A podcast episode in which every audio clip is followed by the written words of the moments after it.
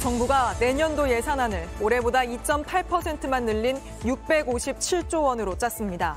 2005년 이후 19년 만에 가장 작은 증가폭입니다. 윤석열 대통령은 선거 대표 예산을 배격했다고 강조했는데 철도, 도로 같은 사회 간접 자본 예산은 평균치보다 많이 늘린 걸로 집계됐습니다. 정말 지금은 장난이 어떤 편 서현역 흉기 난동 사건 당시 차에 치여 뇌사 상태에 빠졌던 20살 김혜빈 씨가 어젯밤 늦게 끝내 숨졌습니다.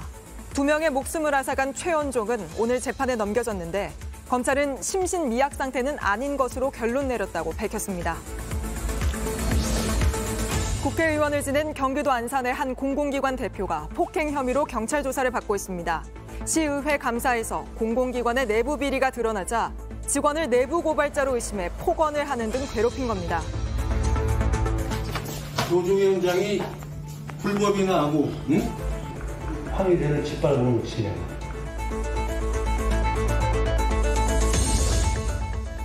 운이 떨어진 빈집 안에 쓰레기가 쌓여 있습니다. 또 집집마다 빨간 철거 표시도 가득합니다. 오늘 밀착 카메라는 방치된 재개발 지역을 지나는 아이들의 등굣길을 따라가 봤습니다. 시청자 여러분, JTBC 뉴스룸을 시작하겠습니다. 내년 우리 정부의 씀씀이, 그러니까 2024년도 정부 예산안이 국무회의를 통과했습니다. 656조 9천억 원입니다. 엄청난 액수지만 올해 예산 기준으로 보면 2.8%만 는 거여서 늘어난 폭만 놓고 보면 19년 만에 가장 적게 올랐습니다. 한마디로 정부도 허리띠를 졸라매겠다고 선언한 거죠. 윤석열 대통령은 그래서 내년이 총선이지만 선거를 염두에 둔 돈풀기는 없다 이렇게 강조하기도 했습니다. 그런데 세부 내역을 따져보면 깎인 예산 중에선 16.6%나 줄어든 R&D 연구 예산이 눈에 띕니다. 국가 경쟁력과 직접 연결돼 있어 IMF 때도 깎지 않았던 예산입니다. 또 늘어난 예산 중에선 전체 예산 증가폭을 크게 웃도는 SOC 사회 간접 자본 예산이 눈길을 끕니다. 주로 지역에 길 닦고 다리 놓는 예산으로 선거 때마다 선심성 예산으로 거론되는 돈이죠. 예산안 내용 지금부터 따져보겠습니다. 먼저 전체 예산안 내용부터 정원석 기자가 보도합니다. 정부는 내년도 예산의 키워드를 알뜰 재정, 살뜰 민생으로 꼽았습니다. 필요한 곳엔 돈을 쓰겠지만 기본적으로는 씀씀이를 줄이겠다는 취지입니다. 모든 사업을 원점에서 재검토하여 타당성과 효과성이 없는 사업은 단호히 폐지, 삭감하는 재정 정상화를 함께 추진하였습니다. 가장 예산을 많이 줄이는 분야는 연구개발, R&D입니다. 올해보다 16.6% 5조 2천억 원을 적게 편성했습니다. 2018년부터 연평균 10.9%씩 투자를 늘렸지만 기초과학 분야에서 큰 성과는 없었고 나눠먹기식 이권 카르텔이 난립했다는 게 정부의 평가입니다. 하지만 R&D 예산으로 운영하는 정부 출연 연구기관에선 불만이 나옵니다. 일본의 수출 규제 때 대체 소재 개발과 누리호와 다누리 발사 같은 성과가 있는데도 카르텔로 보고 예산을 다 깎는 것 문제가 있단 겁니다. 연구원 같은 경우 모든 연구과제 책임자한테 일괄적으로 30% 줄여서 내 무조건 30% 줄여. 근데 어떤 과제는 아예 과제를 수행하는 것 자체가 의미가 없어지는 여러 가지 상황이 올해 그 내년 후년에 이렇게 서서히 저는 나타날 수밖에 없을 거다. 교육 분야 예산도 6조 원 줄어듭니다. 시도교육청이 정부에서 받아서 유아나 초중등 교육에 쓸 수 있는 지방교육재정교부금이 깎였기 때문입니다. 교부금은 세수와 연동되는데 올해 세금이 덜 거친 영향을 받은 겁니다. 정부는 이렇게 허리띠를 조여서 재정 건전성을 유지하겠다는 방침입니다. 구체적으로는 50%를 넘어선 국내 총생산 대비 국가 채무 비율이 2027년 말까지 50%대 중반을 넘지 않도록 관리한다는 계획을 세웠습니다. JTBC 정원석입니다. 윤석열 대통령은 선거를 염두에 둔 돈풀기는 없다고 강조했는데 지역에 도로나 철도 놓는 사회 간접 자본, SOC 예산은 늘렸습니다. 전체 예산 증가율보다 이 SOC 예산 증가율이 훨씬 더 컸는데 오원석 기자가 계속해서 짚어보겠습니다. 윤석열 대통령은 내년 예산안을 짜면서 선심성 예산을 중심으로 23조 원의 다이어트, 다시 말해 지출 구조 조정을 했다고 강조했습니다. 선거 매표 예산을 배격하여 절약한 재원으로 서민과 취약계층, 사회적 약자를 더욱 두텁게 지원하겠습니다. 하지만 여전히 곳곳에서 총선을 의식한 걸로 보이는 예산이 보인다는 지적입니다. 포퓰리즘이란 비판에 휩싸였던 부산 가덕도 신공항 건설 사업에는 내년에 5,300억 원 넘게 투입합니다.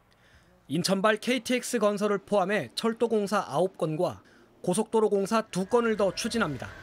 이런 사업들을 합쳐 내년 각 지역 사회 간접 자본 SOC 분야에 올해보다 4.6% 늘어난 26조 1천억 원을 쓰기로 했습니다. 정부는 노인 일자리도 늘리기로 했습니다. 내년 노인 일자리는 올해보다 14만 명 넘게 늘어났는데 이는 역대 가장 큰 폭입니다. 노인 일자리 관련해서 내년에 에, 큰 폭으로 어, 늘립니다. 고령화가 급속히 진행되면서 65세 노인 인구가 해마다 50만 명 수준 증가를 합니다. 하지만 지난해에 올해 예산안을 짤 때 내놓았던 정책 방향을 바꾼 게 아니냐는 지적이 나옵니다. 민간 일자리를 늘리는 차원에서 문재인 정부 때 늘린 노인 일자리를 비롯한 정부 직접 일자리를 줄이겠다고 공언했었기 때문입니다. JTBC 오원석입니다. 국방 예산도 지난해보다 3조 원 가까이 늘었습니다. 윤석열 대통령의 대선 공약인 병장 월급 200만 원에 맞춰서 병장 월급을 27% 올리기로 했습니다. 그런데 초급 간부는 2.5% 인상에 머물러 사병에 비해 처우 개선이 부족하다는 목소리도 나옵니다. 이 소식은 백민경 기자가 취재했습니다. 국방부는 내년 예산으로 59조 5,885억 원을 편성했습니다. 지난해보다 4.5% 증가한 규모입니다. 가장 눈에 띄는 건 장병들의 월급이 오른 겁니다.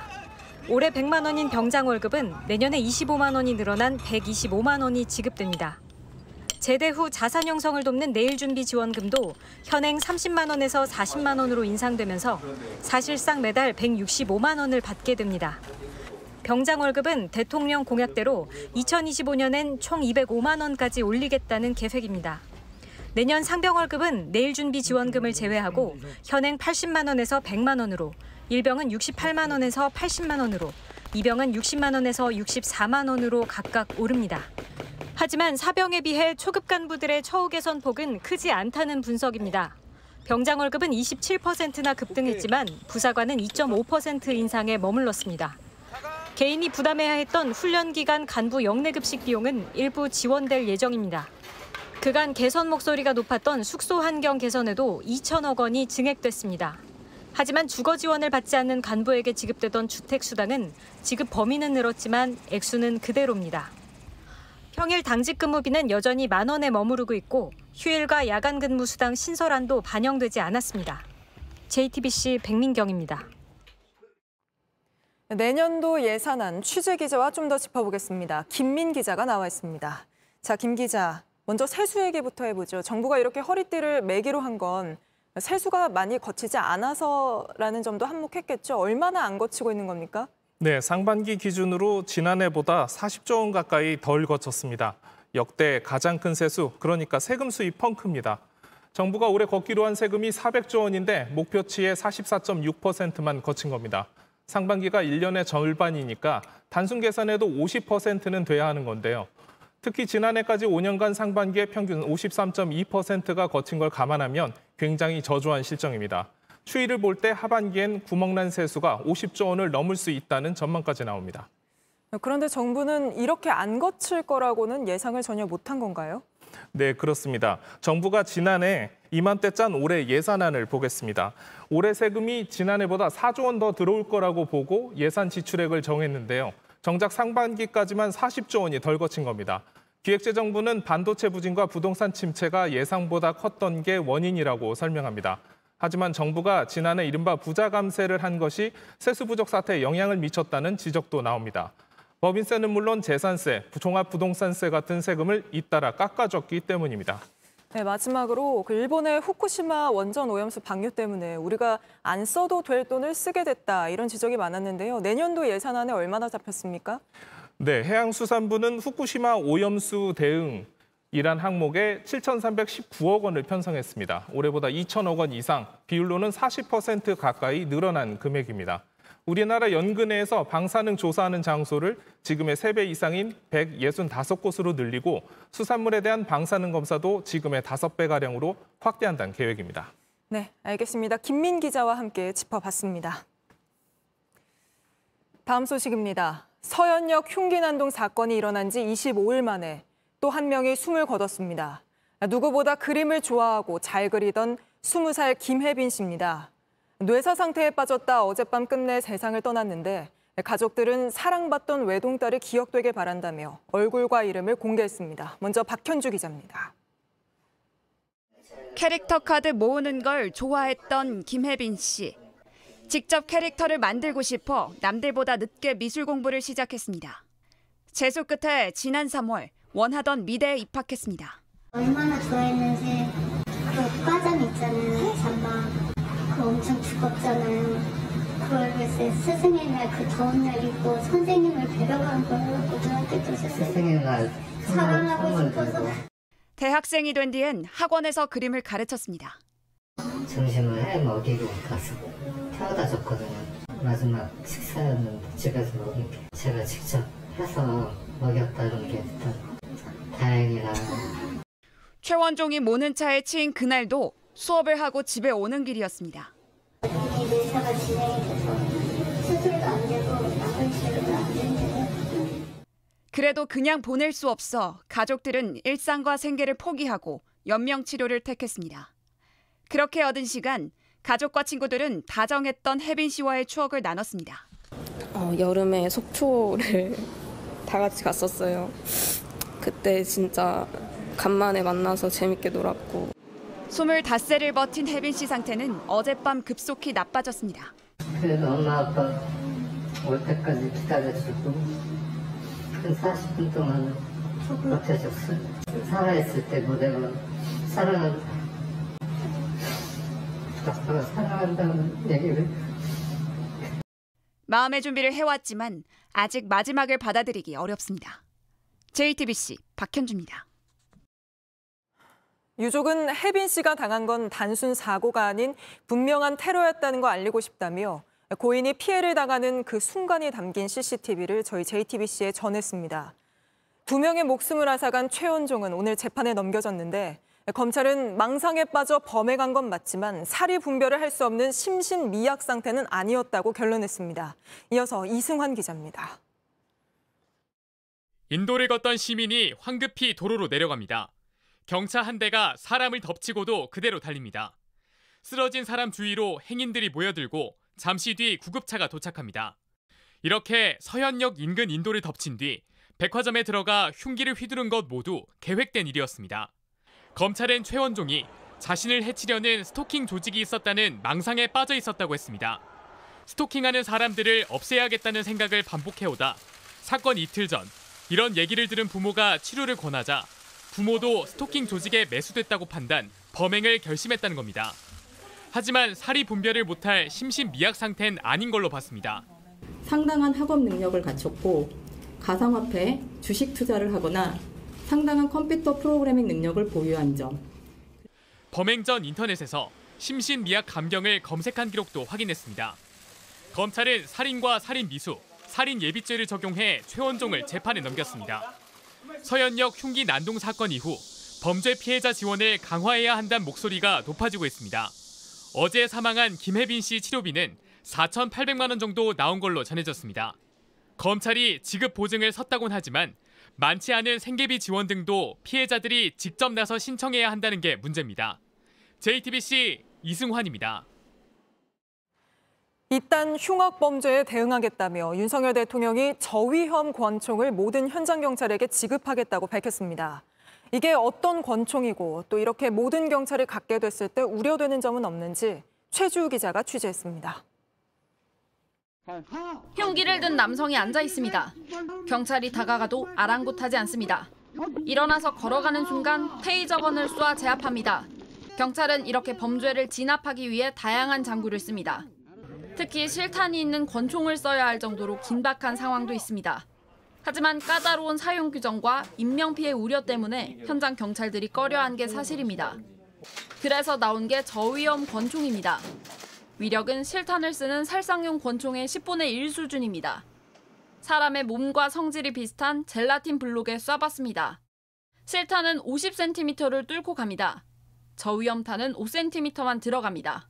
흉기 등 위험 상황에서 더욱 안전하게 범인을 제압할 수 있을 것으로 기대하고 있습니다.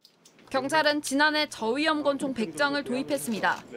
안정성 등을 확인해 우선 내년에 5,700정을 보급하기로 했습니다. 도입하기 전 세밀한 규정과 법적 근거를 만들어야 합니다. 경찰이 정당한 어떤 공무 집행 그 과정에서 발생된 그런 그 결과에 대해서 개인적으로 본인이 책임을 지는 그러한 그 현실을 타개하기 위해서 또 살상력이 약하다는 이유로 과잉 사용이 되지 않도록 막을 수 있는 장치도 필요합니다. JTBC 최지우입니다. 다음 소식입니다. 홍범도 장군의 흉상을 둘러싼 논란이 이어지는 가운데 국방부가 홍 장군이 과거 소련군이 독립군을 몰살시킨 자유시 참변에 연관됐다는 의혹이 있다고 주장했습니다. 그러나 학계에서 확인된 적 없는 의혹인데다 국방부 역시 구체적인 근거를 내놓지 못했습니다. 김민관 기자가 취재했습니다. 국방부가 홍범도 장군의 공산주의 경력을 문제 삼은 입장문입니다. 홍범도 장군이 자유시 참변과 연관된 의혹이 있다고 주장했습니다. 자유시 참변은 1921년 러시아령 자유시에서 소련 군대가 우리 독립군 상당수를 몰살시켰던 사건입니다. 그런데 홍범도 장군이 자유시 참변에 직접 가담한 기록이 없다는 게 역사학계의 입장입니다. 국방부는 사실관계에 문제가 없다고 주장했습니다. 지금까지 알려진 군내외 자료 또 확인된 내용들을 토대로 입장을 정리해서 알려드린 것입니다. 하지만 구체적인 증거는 제시하지 못했습니다. 언론의 질문이 이어지자 답변을 바꾸기도 했습니다. 자유시 참변에 직접 가담을 했느냐라고 물어봤어요. 그러니까 그렇게 그게 맞다 그랬다는 거는 홍범도 장군이 자유시 참변에서 우리 독립군을 살해하는데 가담했다는 내용이 되거든요. 아 그런 뜻으로 말씀드린 건 아닙니다. 만약에 그렇게 말씀드렸다면 제가 잘못 드린 것 같고. 이런 가운데 육군사관학교는 2018년 홈페이지에서 삭제했던 백선엽 장군 웹툰을 지난달 다시 되살렸습니다. 육사는 서버 용량이 부족해 웹툰을 삭제했지만 홈페이지 개선 작업이 마무리돼 다시 게재했다고 밝혔습니다. 육사는 홍범도 장군 흉상을 철거한 자리에 백선엽 장군 흉상을 세울 계획인 것으로 전해졌습니다. JTBC 김민관입니다. 고 최상병 사망 사건 조사 결과와 관련해 국방부가 사단장의 과실치사를 문제 삼은 배경에는 윤석열 대통령의 의중이 있었다는 주장이 나왔습니다. 이 사건을 조사했던 박정훈 해병대 전 수사단장의 주장인데 대통령실과 해병대 측은 사실 무근이라고 밝혔습니다. 백희연 기자입니다. 해병대 전 수사단장 박정훈 대령이 군 검찰에 진술서를 제출했습니다. 지난달 31일 박 전 단장과 김계환 해병대 사령관이 나눈 대화가 적혀 있습니다. 박 대령이 수사 결과를 발표하려다 국방부의 만류로 전격 취소된 직후입니다. 박 대령이 도대체 국방부에서 왜 그러는 것이냐고 질문하자 김 사령관이 오전 대통령실에서 열린 VIP 주재회의에서 1사단 수사 결과에 대한 언급이 있었다고 말합니다. 그러면서 VIP가 격노하며 장관과 통화한 뒤 발표가 취소됐다고 답했다고 적혀 있습니다. 박 대령이 정말 VIP가 맞는지 재차 묻자 김 사령관은 고개를 끄덕였다고 주장했습니다. 사실이라면 대통령실이 해병대 수사 결과 발표에 개입했다는 뜻이 됩니다. 앞서 박 대령은 수사 결과를 경찰에 넘기는 과정에서 외압이 있었다고 주장해왔습니다. 장관님 결제본을 좀 보내줄 수 없느냐 안보실장님이 보고 싶어한다라고 말씀 어, 말을 전하길래 다음 날 있는 언론 브리핑 자료라도 좀 보내주면 안 되겠느냐라고 말씀해서 이 같은 진술이 알려지자 해병대 측은 김 사령관은 그런 질문을 들은 적이 없다고 말했습니다. 대통령실도 안보실에서 수정해 절차가 어그러지는 상황은 없었다는 기존 입장에서 달라진 게 없다고 밝혔습니다.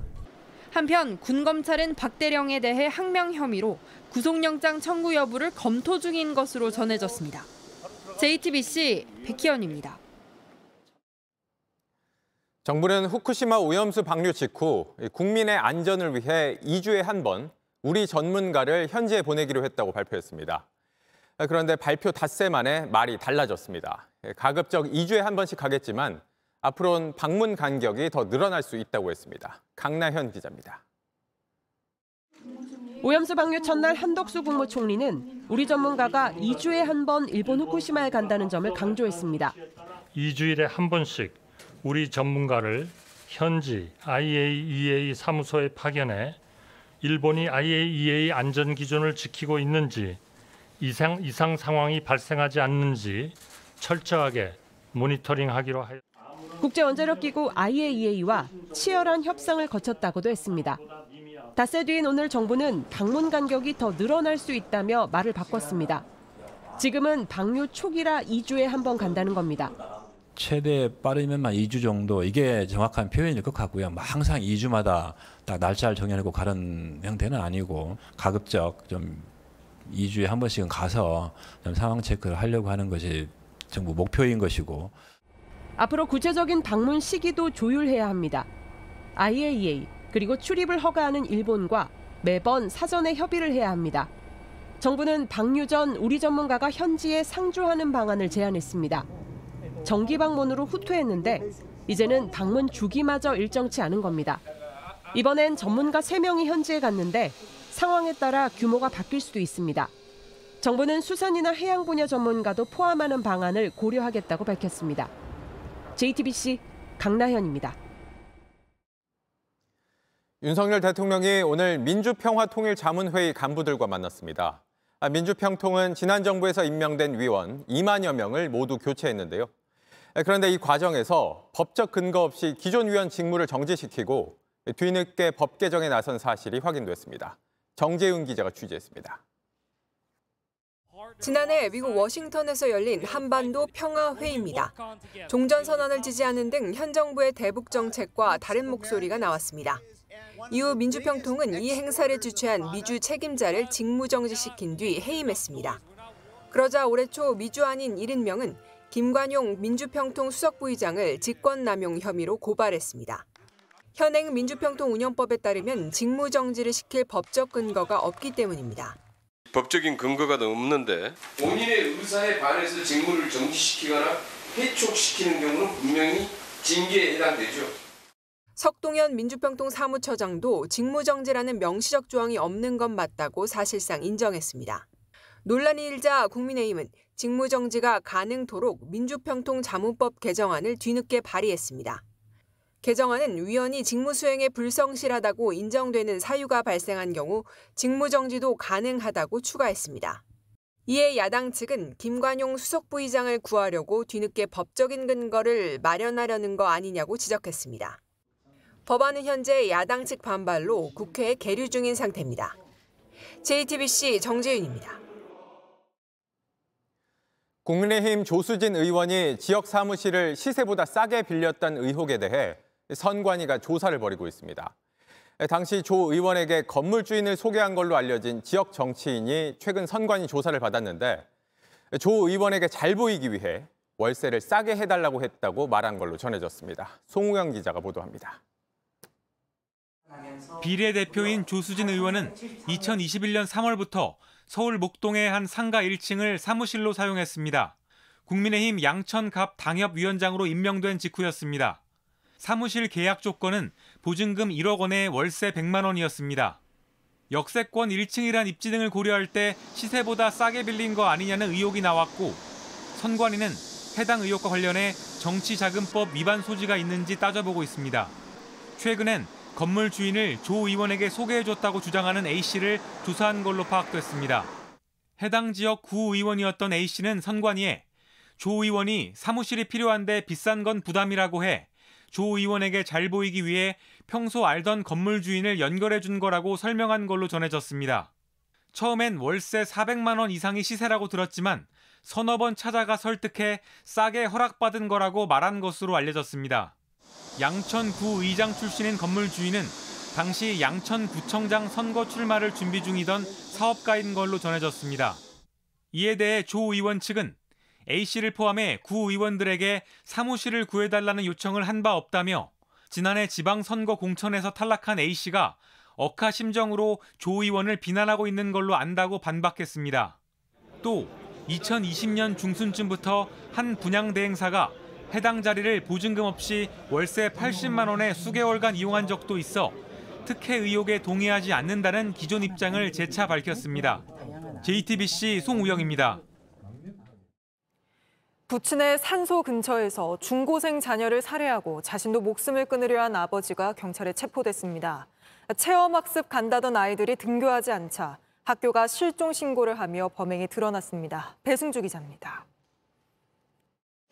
야산 공터에 주차된 1톤 트럭 주변에 출입 금지선이 쳐져 있습니다.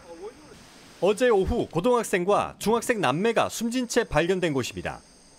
아버지가 주는 수면제가 든 음료를 마셨고 잠든 상태에서 살해됐습니다. 요 근처에서 한 2km나 3km 떨어진 그 산소가 있습니다. 마지막으로 그 온도를 충전하고 있습니다. 극단적 선택을 시도한 아버지는 생명에 지장이 없는 상태로 붙잡혔습니다. 자녀들은 학교에 체험학습을 한다고 빠졌는데 지난주 수요일부터 남해와 부산 등을 돌아다녔습니다. 화물칸에는 각종 음식과 물, 캐리어는 물론 인형과 선풍기 등 아이들의 흔적이 남아 있습니다. 아이들은 학교로 돌아가지 못했습니다. 굉장히 단단하고 아이가 성실하고 어, 나무랄 데가 없고 주위의 모든 쌤들도 칭찬을 하는 그런 훌륭한 아이였습니다. 10년 전쯤 이혼하고 아이들을 키워온 아버지는 왜 이런 짓을 벌였는지 아직 입을 다물고 있습니다. 어떤 이유로도 납득할 수 없는 자녀 살해, 잘못된 인식 탓에 반복되고 있습니다. 내가 나왔으니까 내가 거둔다. 예. 이런 식의 말도 안 되는 어떤 소유 의식은 가장 잔혹한 학대고 자녀의 삶을 꺾어버리는 가장 나쁜 살인이라고. JTBC 배승주입니다. 현직 경찰관이 떨어져 숨진 아파트에서 마약 투약에 쓰인 걸로 의심되는 주사기와 정체를 알 수 없는 알약이 발견됐습니다. 또 당시 현장에 있던 사람이 더 있었다는 사실도 확인돼 경찰이 수사 중입니다. 김한수 기자입니다. 서울 용산에 있는 한 주상복합 아파트입니다. 경찰은 지난 27일 새벽 이 아파트 14층에서 떨어져 숨진 경찰관의 시신을 부검했습니다. 단단한 물체에 여러 번 부딪혀 숨졌다는 1차 소견이 나왔습니다. 경찰은 떨어지면서 생긴 상처가 많아 그 이전에 생긴 건지는 확인하지 못했습니다. 숨진 경찰관과 함께 있던 걸로 조사된 7명 가운데 5명은 간이 마약 검사 결과 모두 양성 반응이 나왔습니다. 엑스터시와 케터민이 검출됐고 코카인 반응도 나왔습니다. 경찰은 검사를 거부한 2명을 포함해 7명을 전부 피의자로 전환해 입건했습니다. 또 이들을 조사하는 과정에서 지난 26일 밤 10시부터 추락사고가 일어난 다음날 새벽까지 아파트에 함께 있던 사람이 더 있다는 사실도 확인했습니다. 경찰은 추가로 확인된 사람을 불러 조사하고 있다고 밝혔습니다. 이들이 모여있던 방에서 주사기와 정체를 알 수 없는 알약을 찾아내 성분을 분석하고 있습니다. 숨진 경찰관은 강원경찰청 기동대 소속으로 곧 승진을 앞두고 있었던 걸로 파악됐습니다. 경찰은 숨진 경찰관의 마약 투약 여부도 조사하고 있습니다. JTBC 김한수입니다. 국회의원을 지낸 경기도 안산시의 한 공공기관 대표가 노조위원장을 짓밟겠다. 목표는 해고다. 이렇게 말하며 압박했습니다. 심지어는 그 자녀가 다니는 학교에까지 연락해 뒤를 캤습니다. 노조위원장이 자신의 관용차 사적 이용 문제를 제기했다고 의심해서였다는데 이은진 기자가 취재했습니다. GPS가 장착이 되어 있었어요. 그 이유는 사적 사용을 방지하고자 우리 대표님이 오시니까 떼셨잖아요. 그럴 때 우리 직원들 애경사 했을 때 그때는 휴일날이지만 부득이하게 관용차를 개인적으로 썼다는 지적에 해명이 이어집니다. 지역 난방을 공급하는 안산도시개발 이화수 대표, 18대 국회의원을 지낸 인물입니다. 그런데 시의회 출석 이후 황희선 노조위원장에 대한 특별 감사 지시가 내려왔습니다. 내부 고발자로 지목된 겁니다. 다른 사장이 와도 그건 나하고 친한 사람이었는데 아주 철저히 임기 인수해가지고 황희선을 짓밟은 것이 내가. 직접 노조 컴퓨터를 압수하기도 했습니다. 노조위원장이 불법이나 하고 응? 제가 무슨 불법을 했습니까? 자료 유출했잖아 이 사람아. 안 했습니다. 노조 위원장의 직장 동료뿐 아니라 되게 공포 분위기고요. 그 사장은 어, 직원들한테 목표는 해보다 위원장을 감싸거나 이러면 나는 똑같이 바라보겠다. 사적인 영역에도 압박이 이어졌습니다. 자녀 학교에 있다가 연락을 해가지고 개인 정보 뭐 이런 것들을 요구를 하고 외부에 아는 사람들한테 전화해서 제가 돈을 요구했느냐. 해명을 듣기 위해 회사를 찾았습니다. 내가 노동운동을 30년이나 했어요. 김무순 노사정 위원장님 직접 오셔가지고 표창도 수여하고 나는 잘해주는데 노조는 나에게 해코지를 하려고 그런다. 자신이 노조를 탄압한 게 아니라 노조가 괜히 분란을 일으켰단 겁니다. 그리고 사적으로 그거 한 두세 번 쓴 게 그렇게 문제가 됩니까? 무슨 공직자입니까 내가? 이 대표는 노조위원장에 대한 감사를 계속하겠다고 했습니다. JTBC 이은진입니다. 인천교육청이 결혼식 장례식에 교육감 명의의 근조축기 보낸다고 세금 6,800만 원을 썼는데 제대로 기록도 하지 않고 엉터리로 처리한 사실이 드러났습니다. 누구에게 왜 보내는지조차 아예 기록하지 않은 경우도 있어 권익위가 수사를 의뢰하기로 했습니다. 윤정주 기자입니다. 관공서 이름이 적힌 보관함이 널브러져 있습니다. 장례식이나 결혼식에 보내는 깃발이 들어 있습니다. 인천의 한 지하상가에 사무실을 둔 용역업체. 지난 2018년부터 도성훈 인천교육감 명의의 근조기와 축기를 배달해 왔습니다. 시의회도 하고요. 위원도 하고 또 위원도 하고 또 위원도 하고 이제 아름아름 연결이 돼서 이렇게 한 거죠. 인천교육청은 배달비로 한 달에 수십만 원에서 많게는 200만 원까지 6년간 6,800만 원을 지급했습니다. 그런데 업체 선정 절차를 거치지도 비용을 명시한 계약서도 쓰지 않았습니다.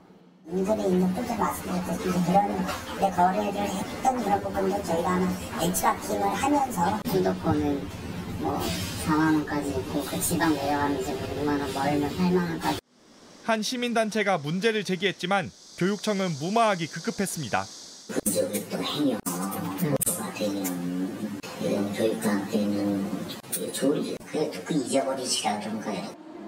결국 국민권익위가 나섰습니다. 조사 결과 2018년부터 2019년까진 근조축기를 누구에게 어디로 왜 보냈는지 기록도 안 한 게 확인됐습니다. 권익위는 기록 없는 1,500만 원에 대해선 부패방지법 위반과 직권남용 소지가 있다고 보고 수사를 의뢰하기로 했습니다. 또 업체 선정과 계약서 작성 부분은 제도 개선을 요구했습니다. JTBC 윤정주입니다. 이번에는 전 세계를 덮은 산불 소식입니다. 하와이 마우이 섬 대표적인 휴양지죠. 그런데 산불 한 번에 이렇게 변했습니다. 숨진 사람만 115명. 미국 역사상 최악의 자연재해로 남기도 했습니다. 이런 초대형 산불은 기후 위기가 현실의 공포가 됐다는 증거입니다. 온난화로 기온 오르고 습도가 낮아지면서 산불이 더 자주 크게 나고 있고 또 산불 때문에 탄소 배출이 늘어나면서 온난화는 더 빨라지는 악순환인 겁니다. 지금도 캐나다, 스페인, 이탈리아, 그리스 세계 곳곳이 초대형 산불에 시달리고 있습니다. 특히 캐나다는 넉 달째 산불이 이어지면서 통제가 안 될 정도라 다른 나라 도움까지 필요한 상황입니다. 우리 산림청 공중진화 대원들도 캐나다 돕기 위해 창설 27년 만에 처음 해외 파견을 다녀왔습니다.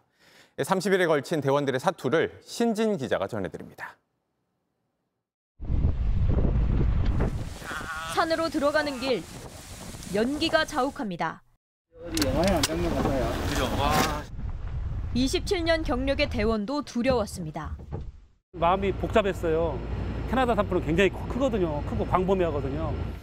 1997년 산림청 공중진화대가 생긴 뒤 첫 해외 파견. 그만큼 상황이 심각했습니다. 끝없이 펼쳐진 초원 곳곳이 타고 있었습니다. 1m 넘게 쌓인 이끼와 낙엽 아래에도 불씨가 가득했습니다. 핫스팟이라고 부릅니다. 불은 보이지 않는데 밑에서 나온 뿌리는 숯과 수수 형태로 타고 있거든요. 잡으려면 곡괭이로 땅을 헤집어 파헤친 뒤 물을 뿌려야 합니다. 대원들은 이평 텐트에서 30일을 지내며 매일 12시간씩 일을 했습니다. 그늘이 없어 차 밑에서 쉬었고 밥도 길에서 먹었습니다. 흡혈 파리도 복병이었습니다. 계속 해집고, 해집고 다니면서 피를 빨아먹기 때문에 아침에 일어나면 머릿속이 다 부어있고 모기망을 뒤집어 쓰고 붕대를 감고 현장에 나갔습니다. 안 나갈 수 없는 거니까 그래서 저희, 저희는 저는 공격, 저는 수비했어요. 주민들의 감사 인사는 힘이 됐습니다. 길거리 지나다가 보면 thank you thank you have a nice day 항상 그렇게 외쳐주셨어요. 이렇게. 계절을 가리지 않는 대형 산불. 겪어보니 걱정이 더 커집니다.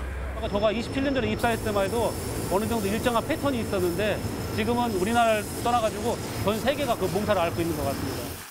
캐나다 파견에서 돌아온 공중 진화대는 이제 돌아오는 우리 산불 조심 기간을 준비하고 있습니다.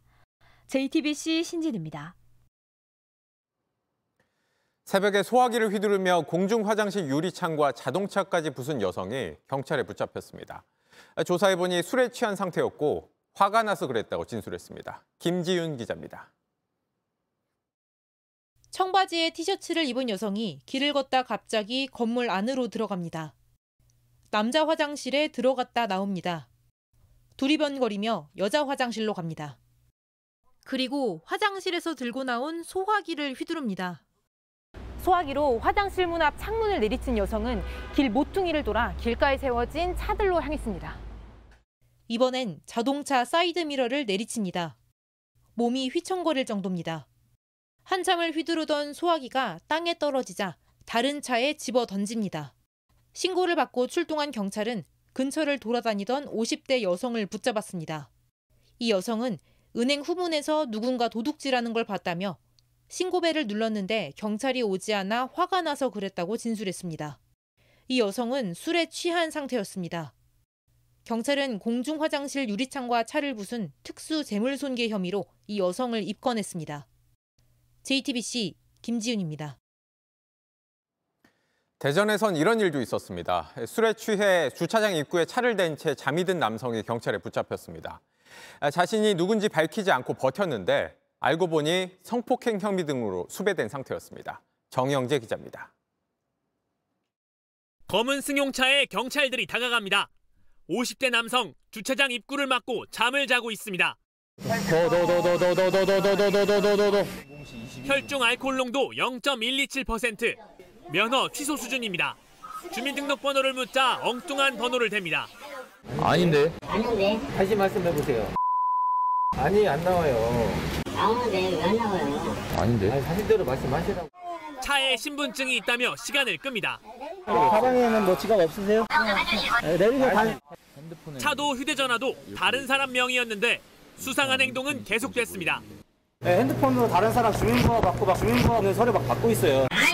노주 우려성이 너무 높아요. 신간부로 선생님 도로교통법 위반 음주 체포한 거예요. 지구대에 와서도 입을 다물고 한참을 버팁니다.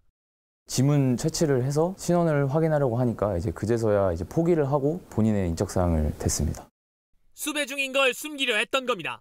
사기, 성폭행 등 죄목만 11건, 횡령 혐의로 구속영장까지 발부된 상태였습니다. 경찰은 남성을 긴급 체포해 검찰로 넘겼습니다. JTBC 정영재입니다.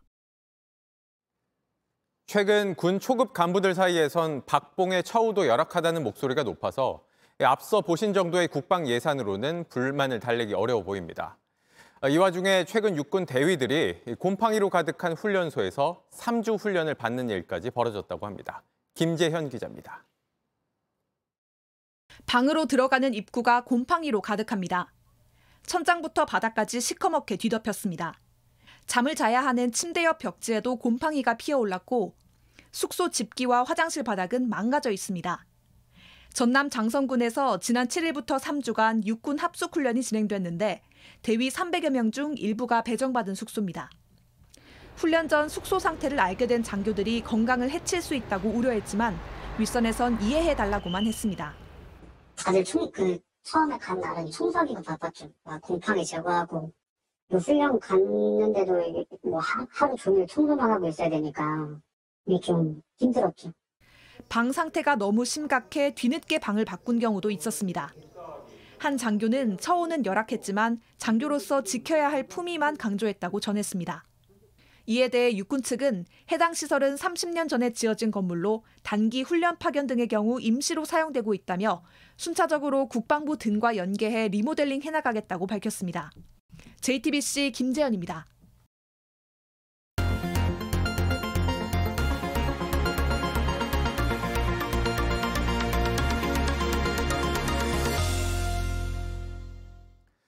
재개발 지역 중에는 철거 과정에서 집들이 흉물스럽게 방치되거나 쓰레기로 뒤덮이는 곳들이 있습니다. 특히 근처에 학교가 있어서 이 아이들이 매일 주변을 지나야 하는 곳들이 문제입니다. 밀착 카메라 조혜연 기자가 직접 가봤습니다.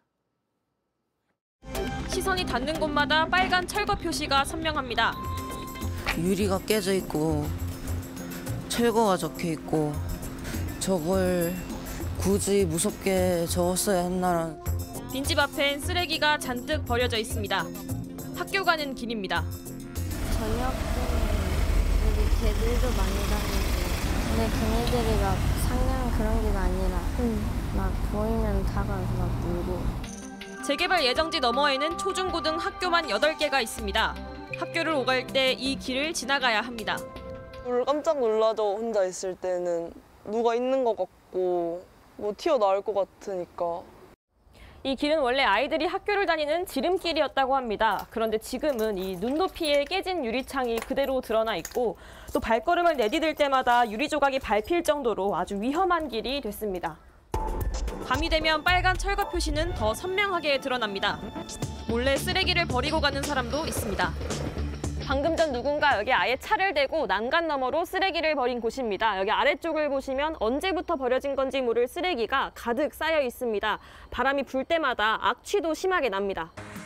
주민들이 지자체에 민원을 넣어봤지만 달라진 건 없었다고 합니다. 조합 사유지이기 때문입니다. 방범이라든지 이런 걸 통해서 이제 지속적으로는 하고는 있거든요. 뭐 사업 승인이 이제 최근에 조금 난 곳이라서 이 3개월 안에 이제 철거 진행하신다고.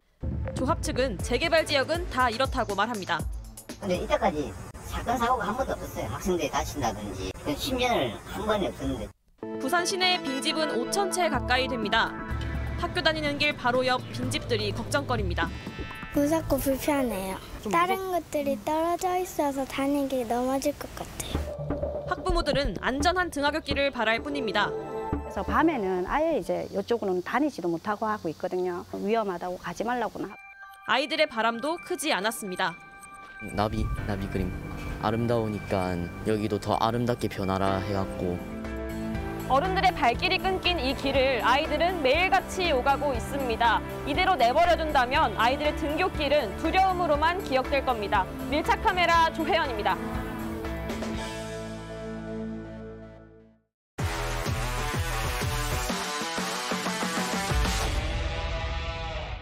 스포츠 뉴스입니다. 헬멧이 벗겨져라 달리는 이 모습. 김하성의 트레이드 마크였지만 이젠 보기 어려울 것 같습니다. 귀한 몸 다칠까봐 구단이 김하성을 위한 맞춤 헬멧을 준비했습니다. 최종혁 기자입니다.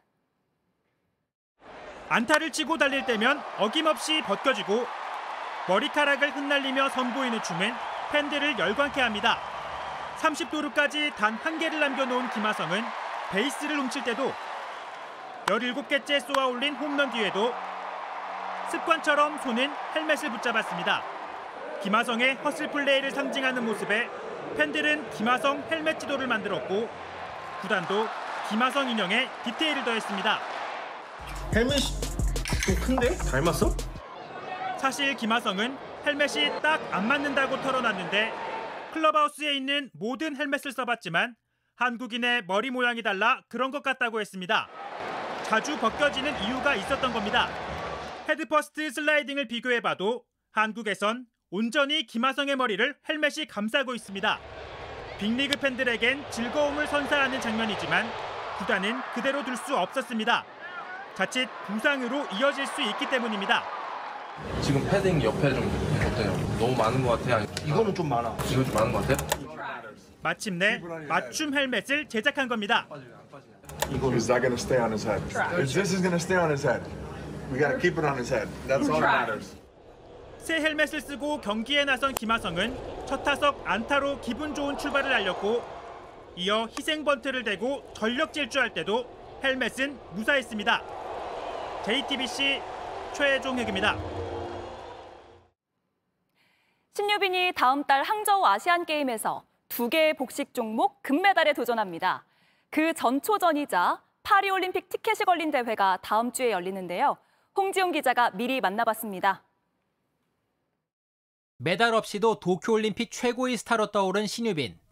그 뒤 부상으로 1년이나 라켓을 놓아야 했지만 올해에는 나선 국제 무대마다 눈부신 성적을 거뒀습니다. 지난 5월에는 전지희와 함께한 세계 탁구 선수권 대회에서 한국 선수로는 36년 만에 여자 복식 결승에 올랐고 World Table Tennis에서는 세 차례나 이관왕을 차지했습니다. 가장 최근에는 여자 복식과 혼합 복식을 모두 우승하면서 다음 달 아시안 게임에서 두 개의 복식 종목에 금메달을 딸 거라는 기대를 키웠습니다. 띠동갑 선배 전지희와 호흡을 맞춘 여자 복식에서는 세계 1위에 올라 있습니다. 저는 언니를 믿고 제가 할 수 있는 걸 다 할 테니까 어, 같이 힘내서 좋은 성적 냈으면 좋겠어요. 임종훈과 호흡을 맞추는 혼합복식에서도 세계 3위여서 아시안 게임 입상은 물론이고 내년 파리올림픽 진출권도 일찌감치 손에 넣겠다는 각오입니다. 어 유빈이랑은 뭐 워낙 이제 시합을 많이 나가서 이제는 뭐 그냥 어 뭐 이렇게 눈빛만 봐도 이제 뭐 상태가 어떤지 알 수 있을 정도라서 이제 어 호흡적인 부분은 뭐 딱히 뭐 걱정하고 있거나 뭐 그런 부분 전혀 없고 어 저는 좋은 상태라고 생각합니다. 다음 주 평창에서 열리는 아시아 선수권에서 우승하면 올림픽 직행 티켓을 딸 수 있는데 강호 중국 팀이 나오지 않는 건 호재지만 복식 짝꿍인 전지희조를 넘어서야 꿈을 이룰 수 있습니다. JTBC 홍지용입니다. 네, 월드컵에서 상대 선수를 깨물어 패깃발이란 비난을 받았던 우루과이의 수아레스. 그런데 흑마술이 통할 때도 있습니다. 전반 29분 선취골을 넣을 때까진 좋았는데 얼마 뒤 상대 선수가 밀쳤다며 그라운드를 구릅니다. 축구화 한쪽을 슬쩍 벗더니 피해를 당했다는 증거까지 만드는데요. 이를 본 상대 선수 축구화를 던져버립니다. 이럴 때 누구 잘못이 더 클까요? 심판은 상대 선수에게 경고를 줬지만 여론은 수아레스 잘못이 크단 쪽이 우세해 보입니다. Tell you all that I am doing okay. Um, I also hope that the woman involved in the accident slash crash is also doing okay. 158km의 대장정을 1등으로 끝낸 벨기에 에베네풀. 그런데 승리의 세리머니 뒤 갑자기 사고가 났습니다. 결승선을 지난 뒤 내리막길이 이어졌는데 기쁜 나머지 그만 속도를 줄이지 못했습니다. 한 여성과 부딪혀서 쓰러졌고 선수는 피투성이가 됐는데요. 선수는 괜찮다고 하니까 이 여성도 큰 부상은 아니길 바랍니다. 아무리 기뻐도 경기장 난입은 안 되겠죠. 메이저리그 대기록까지 홈런 딱 한 개가 남았는데 불청객이 아찔한 장면을 만들었습니다. right center. And that is out of hand. And the Braves are back in front. Favorites too quick.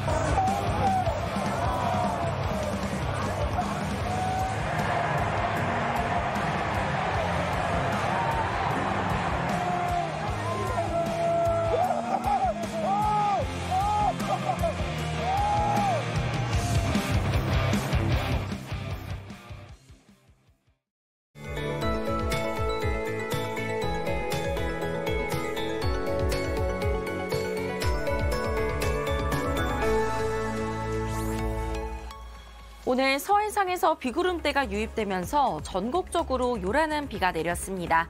현재 남부 곳곳은 호우주의보도 내려졌고요. 이 호우특보는 앞으로 더 확대될 가능성이 있겠습니다. 내일도 전국 곳곳에 비가 오는 가운데 남부지방에 더 많은 비가 예보돼 있습니다. 특히 경남 지역은 최고 200mm를 넘는 큰 비가 예상되고요.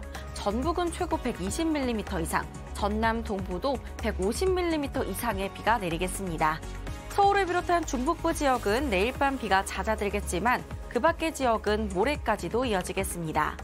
이 지역별로 비가 집중되는 시기도 다를 텐데요. 중부지방은 오늘 밤까지 시간당 30mm 안팎의 강한 비가 쏟아지겠고요. 충북은 내일 새벽까지도 많고 강한 비가 내리겠습니다. 또 남부와 제주는 내일 시간당 30에서 60mm의 세찬 비가 예상됩니다. 비와 함께 전국적으로 바람도 강하게 불겠고요. 모레까지 하늘빛은 흐리겠습니다. 내일 아침 기온 서울 대전 22도, 광주 23도 예상되고요. 낮 기온은 서울, 광주 26도, 부산 29도에 그치겠습니다. 당분간 빗줄기로 낮 더위는 없겠고요. 제11호 태풍 하이쿠의 간접적인 영향으로 일요일 전국에 비가 내릴 전망입니다. 날씨였습니다. 뉴스룸 저희가 준비한 소식은 여기까지입니다. 시청해주신 여러분 고맙습니다.